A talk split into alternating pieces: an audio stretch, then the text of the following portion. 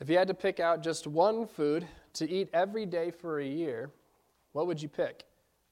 With all the variety of foods, it's a tough question to ask, and I'm sure there might be something that comes to mind right away, a favorite food of yours, but to eat it every day for a year, would it still be your favorite? Would it still be your favorite three months in? What about six months in? Or how about a year? How long until you would be sick of that food and it would no longer be your favorite? After the 2018 baseball season, Minnesota Twins outfielder Byron Buxton put on 21 pounds of muscle. It's a lot of muscle to put on in a couple of months.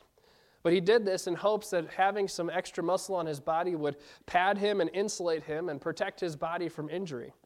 While being interviewed in, during spring training, he was talking about how hard he worked. He was lifting weights, lifting weights for five hours a day, and eating 20 ounces of steak a day. When I heard that, I thought, yeah, tell me again how hard your life is.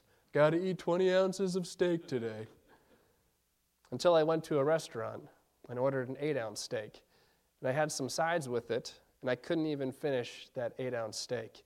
Now, don't get me wrong, the steak was delicious, but there came a point where eating another bite of steak was no longer enjoyable. It was just work, and I still took home leftovers. I suddenly realized that eating 20 ounces of steak every single day was a bit much. Eating a variety of foods keeps every meal an adventure or a culinary experience. There, now you can sound highfalutin. But having to eat the same thing every day gets old. It did for the Israelites. When they first left Egypt, they wished that they never left Egypt because of the food. They left all the food that they had there and they missed it. And now they're wandering here in the wilderness, not sure where their next meal would come from, and they complained. And as Kevin read, the Lord provided. He provided quail for them in the evening, and then every morning He provided manna for them. But it wasn't long before that food became not good enough for them either. In our text this morning, there's grumbling and complaining all over again. I invite you to open your Bibles with me to Numbers chapter 11. So read verses 4 through 23. And as we read this passage, we'll hear the complaints of the people. We'll hear the complaints of Moses, and then the response of the Lord. I invite you to stand with me out of respect for God's word if you're able to. Numbers chapter 11, verses 4 through 23. Again, reading in Jesus' name. The rabble who were among them had greedy desires, and also the sons of Israel wept again and said, Who will give us meat to eat? We remember the fish which we used to eat free in Egypt, the cucumbers and the melons and the leeks and the onions and the garlic. But now our appetite is gone there is nothing at all to look at except this manna. Now the manna was like coriander seed, and its appearance like that of bdellium. The people would go about and gather it and grind it between two millstones, or beat it in the mortar, and boil it in the pot and make cakes with it. And its taste was as the taste of cakes baked with oil. When the dew fell on the camp at night, the manna would fall with it. Now Moses heard the people weeping throughout their families, each man at the doorway of his tent, and the anger of the Lord was kindled greatly and Moses was displeased. So Moses said to the Lord, Why have you been so hard on your servant? And why have I not found favor in your sight that you have laid the burden of all this people on me? Was it I who conceived all this people? Was it I who brought them forth that you should say to me, Carry them in your bosom as a nurse carries a nursing infant, to the land which you swore to their fathers? Where am I to get meat, meat to give to all this people? For they weep before me, saying, Give us meat that we may eat. I alone am not able to carry all this people, because it is too burdensome for me. So if you are going to deal thus with me, please kill me at once. If I have found favor in your sight, and do not let me see my wretchedness. The Lord therefore said to Moses, Gather for me seventy men from the elders of Israel, whom you know to be elders of the people and their officers, and bring them to the tent of meeting and let them take their stand there with you. Then I will come down and speak with you there, and I will take of the Spirit who is upon you, and will put him upon them. And they shall bear the burden of the people with you, so that you will not bear it all alone. Say to the people, Consecrate yourselves for tomorrow, and you shall eat meat, for you have wept in the ears of the Lord, saying, Oh, that someone would give us meat to eat, for we were well off in Egypt. Therefore the Lord will give you meat, and you shall eat. You shall eat not one day, nor two days, nor five days, nor ten days, nor twenty days, but a whole month, until it comes out of your nostrils and becomes loathsome to you, because you have rejected the Lord who is among you and have wept before him, saying, Why did we ever leave Egypt? But Moses said, The people among whom I am are 600,000 on foot. And you have said, I will give them meat, so that they may eat for a whole month. Should flocks and herds be slaughtered for them, to be sufficient for them? Or should all the fish of the sea be gathered together for them, to be sufficient for them? Then the Lord said to Moses, Is the Lord's power limited? Now you shall see whether my word will come true for you or not. Father God, these are your words, and we come before you this morning recognizing that your word is true. We pray, Lord, that you'd give us the eyes of faith to see that your word comes true to us still today as well. Help us to stand on your truth and to believe your truth when various complaints, or groanings or mumblings come up in our own hearts and lives, Father, we pray that you would turn our attention to you and your word once again. In Jesus' name we pray. Amen. You may be seated.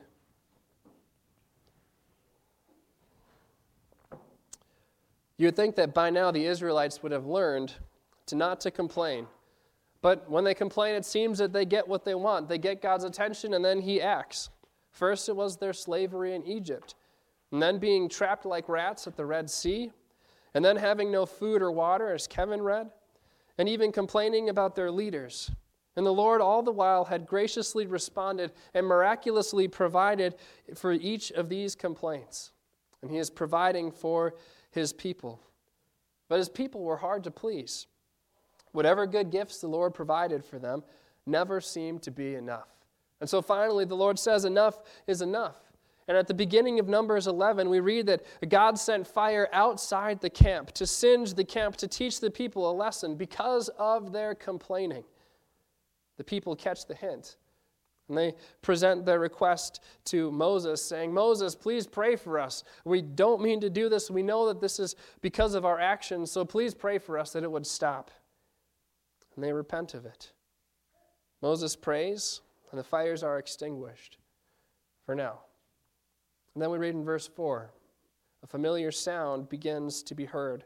Mumblings strike up again. The rabble started, or some translations say uh, the mixed congregation or the mixed people, the ones who were alloyed with Israel, the Egyptians, the foreigners who weren't just from descendants of Jacob, who had either married, in married the Israelites in Egypt, or they were Egyptians who left with the Israelites when the Israelites left. But they're earwormed. And they put this familiar sound, this familiar complaint into their ears so that they can't get it out of their minds and they join in. And they begin to ask the question, to whine and complain, to say, Who will give us meat to eat? They remembered back to when they were in Egypt. They remembered all the food that they had. They had fish, they had cucumbers, they had melons, the variety that they had. They had leeks and onions and garlic, all the tasty foods, and all the flavors, all the spices, all the herbs they could ask for. That was living.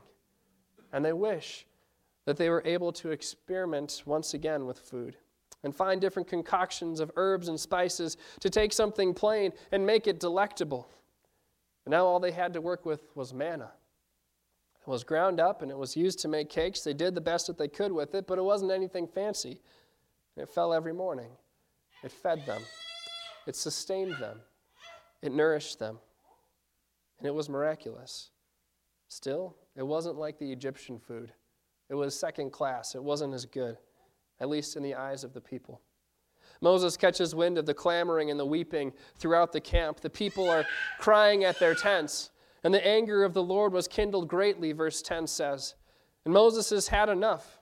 Moses joins in, only that he doesn't complain about the food. Instead, he complains about his lot in life. Can you blame him? God, I didn't ask to lead these people. I didn't bring these people out. When you asked me to serve you, I didn't want to. I tried to get out of it. I knew this was going to happen. And yet here I am. Why would you put this burden on me? Get me out of here. Kill me if you have mercy and love for me, is the extent or my translation of what, not translation, my summary of what Moses is saying here. Why have you been so hard on your servant? Why have I not found favor in your sight that you have laid the burden of all this people on me? It's an understandable complaint, and it's enough to break any one of us. Moses reminds the Lord that this wasn't his idea, and he asks that where in the world he is supposed to get meat for all these people. Imagine how annoying and grating it would be to have been Moses, listening to all these grown men, women, and children complaining about what's on the menu again. They should be thankful they have food in front of them, but instead they complain and they gripe. You can expect it from children, but from grown men? Come on, it gets a little old. That'd be enough to make the most patient person you can think of to lose their patience. Can imagine the chanting of the people saying, Give us meat that we may eat. Give us meat that we may eat. Give us meat that we may eat. You guys didn't join in with me. That was, that was your cue there. You guys can have meat this for lunch if it's on the menu. But can you really blame Moses for being at the end of his rope? for day in and day out having to deal with these ungrateful people. And then Moses complains about something else. He says, Why does he have to be the only one who can deal with the people's problems? There are 600,000 fighting men here, and they're bringing their complaints to me. The women and children are bringing their complaints to me. Why are they always chewing my ear off? Can't somebody else listen to them? Why can't they fend for themselves or find somebody else to bother with all their complaining? Moses goes so far as to ask the Lord again, just kill me now. Give me your mercy and just take me out of here rather than continue to deal with these people by himself. The Lord has other plans. And rather than taking Moses' life, he tells him to get 70 respected men to stand with him. And that God would come and he would put his spirit on these 70 men. And Moses wouldn't bear the burdens of the people all by himself anymore. The Lord tells him, Tomorrow you would see the hand of the Lord at work. Tomorrow, Moses, you and all the people will eat. Tomorrow, Moses, you will have other leaders with you. And not just for tomorrow, but for the next day and the next day and the next day.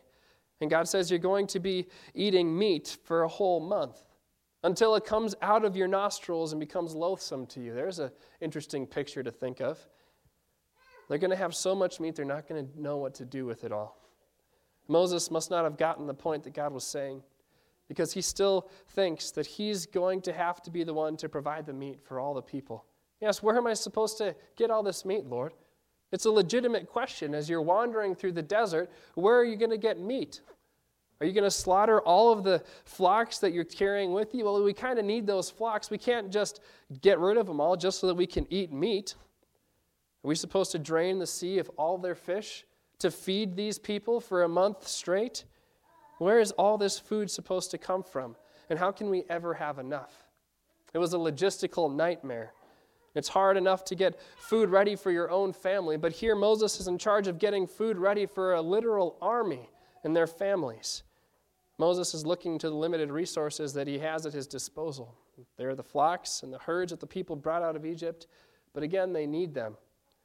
So, how in the world was he supposed to feed the people? And in typical fashion, the Lord answers with a pointed question Is the Lord's power limited? And then he says this to Moses Now you shall see whether my word will come true for you or not. Even Moses, who had seen the hand of the Lord at work over and over and over again, and sees it every morning as the manna is provided, is limiting what the Lord could do the God who breathed stars into creation and creation into existence out of nothing. How is this same God supposed to provide food for all these people? The God who provided manna every morning out of nothing. How was he supposed to provide enough meat for all of these people? How would he provide Moses with other leaders? How would he do it? Moses is left asking the question that we often ask ourselves too How, God? How? I don't understand. I don't see how you can do it. How can you do this? The rest of the chapter answers that question for you, but I want to pause here. I want to pause here in the tension of the promise and of the provision where Moses is at. This day, as he hears what the Lord says, and he's still asking the question, where is it supposed to come from? God, how are you going to provide this? And see how this tension is something that we experience here in this in our lives today. I'm amazed at how much we still resemble these Israelites today. Even though we've read their story, we know their story, and yet we still do the exact same things that they do. How much we have to learn. Has anyone here ever asked God the question, How? I don't understand. Moses describes for us the miraculous provision of the Lord in verses 7 through 9. The Israelites are wandering through the wilderness, and for some, from some supernatural source, manna appears for the people out of nowhere to eat every morning. I would assume that some of the kids growing up with this provision just kind of assume that's where it comes from. Manna just comes from the ground. That's normal. That's how nature works. Just like some city kids might think that food comes from the grocery store. Somehow it spontaneously appears there on the shelves.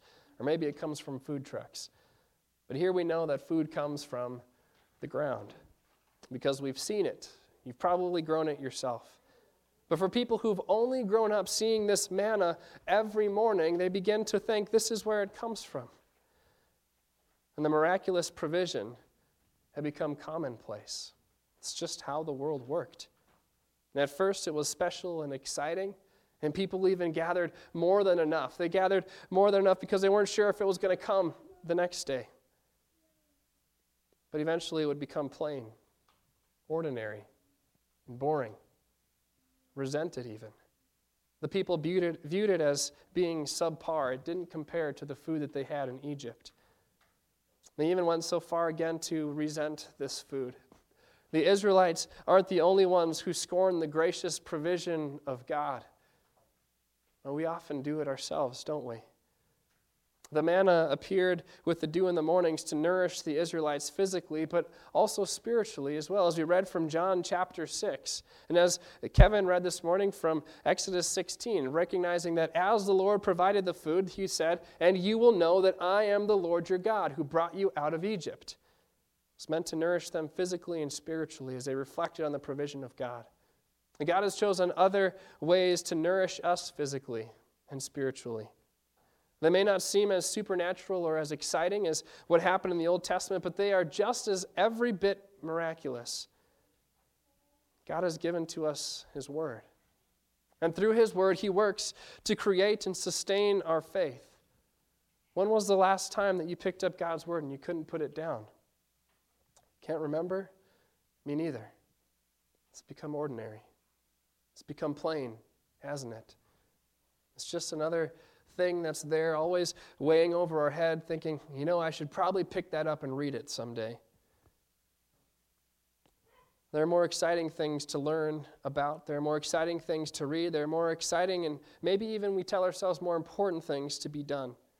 Or maybe you've, you're tempted to view the church service as something ordinary. It's nothing too exciting. We don't have any bells or whistles or fancy light shows or anything like that. It's predictable. You know what's going to come.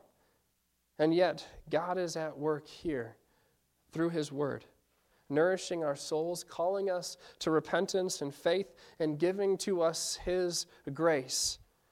It's nothing fancy or catchy, it's ordinary. Yet God is at work. Do we view the church as a miraculous provision of God?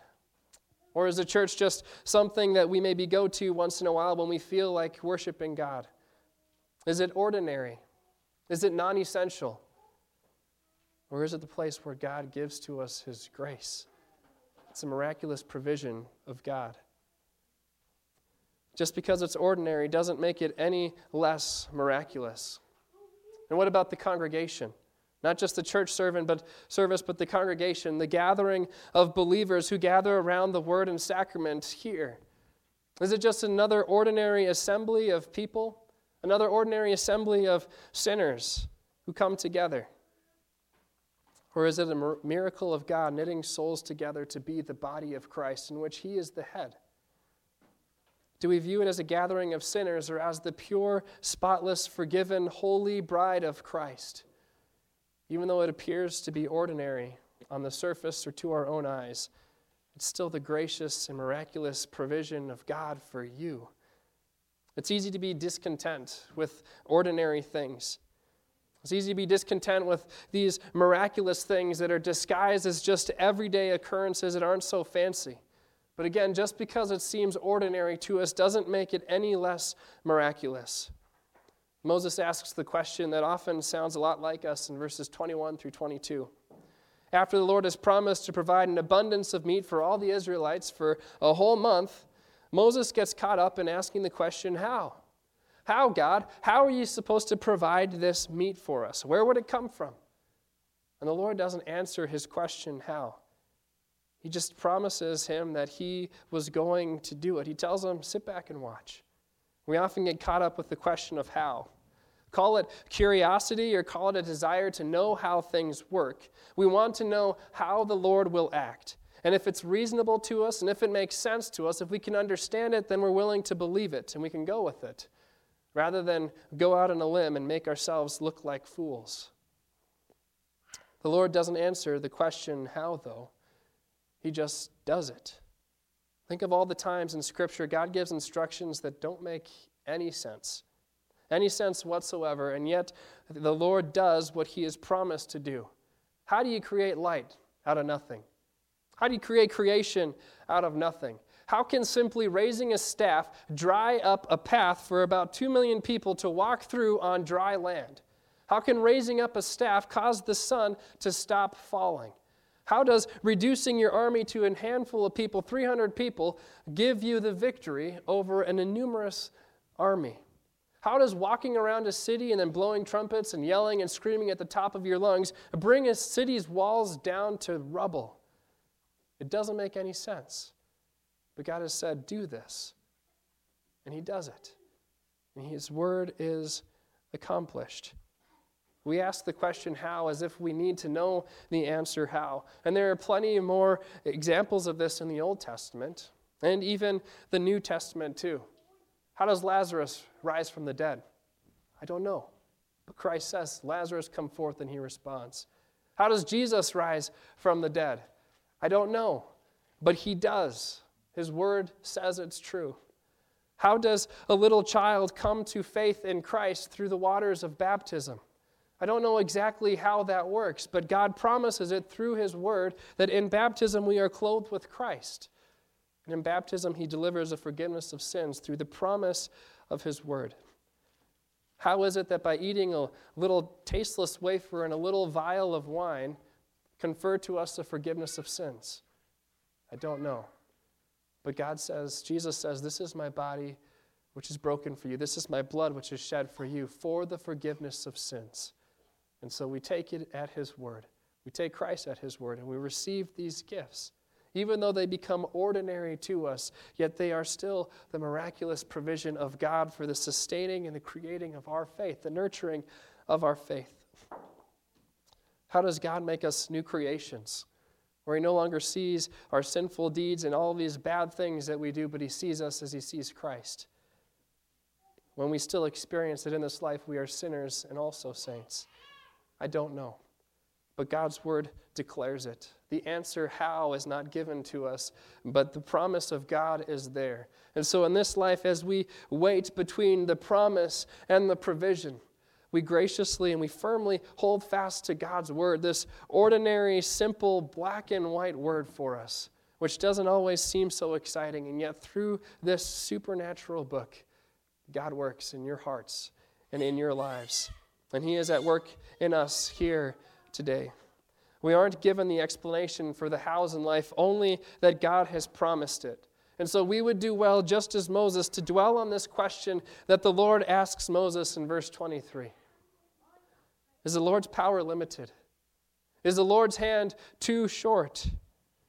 Now you shall see whether my word will come true for you or not and the mundane and ordinary aspects of life through which God has promised to act, He provides for us. Even if all we see is common and ordinary, the Lord's word remains true, and His promises still stand firm, and we can trust in this provision. Even when we don't know or understand how He provides, the Lord accomplishes it. Is the Lord's hand too short? Is the Lord's power limited? Now you shall see whether my word will come true for you or not. Let's pray. Father God, we thank you for your word that it is true. We pray, Lord, that as we go through this life and as things seem to be ordinary sometimes, and Father, because things seem so ordinary and seem so commonplace for us, God, oftentimes we might disdain these things, we might think less of them or belittle them. Help us not to do that, Lord.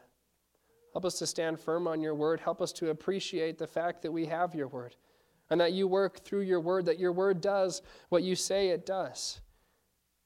Lord, help us to stand firmly in faith and trust your word in all things, knowing, Lord, that your hand is not too short, that your arm is not lacking in any power, but all authority in heaven and on earth has been given to you. We praise you for that, Lord.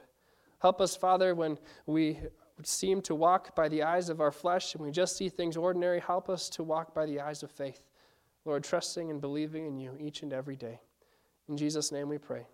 Amen.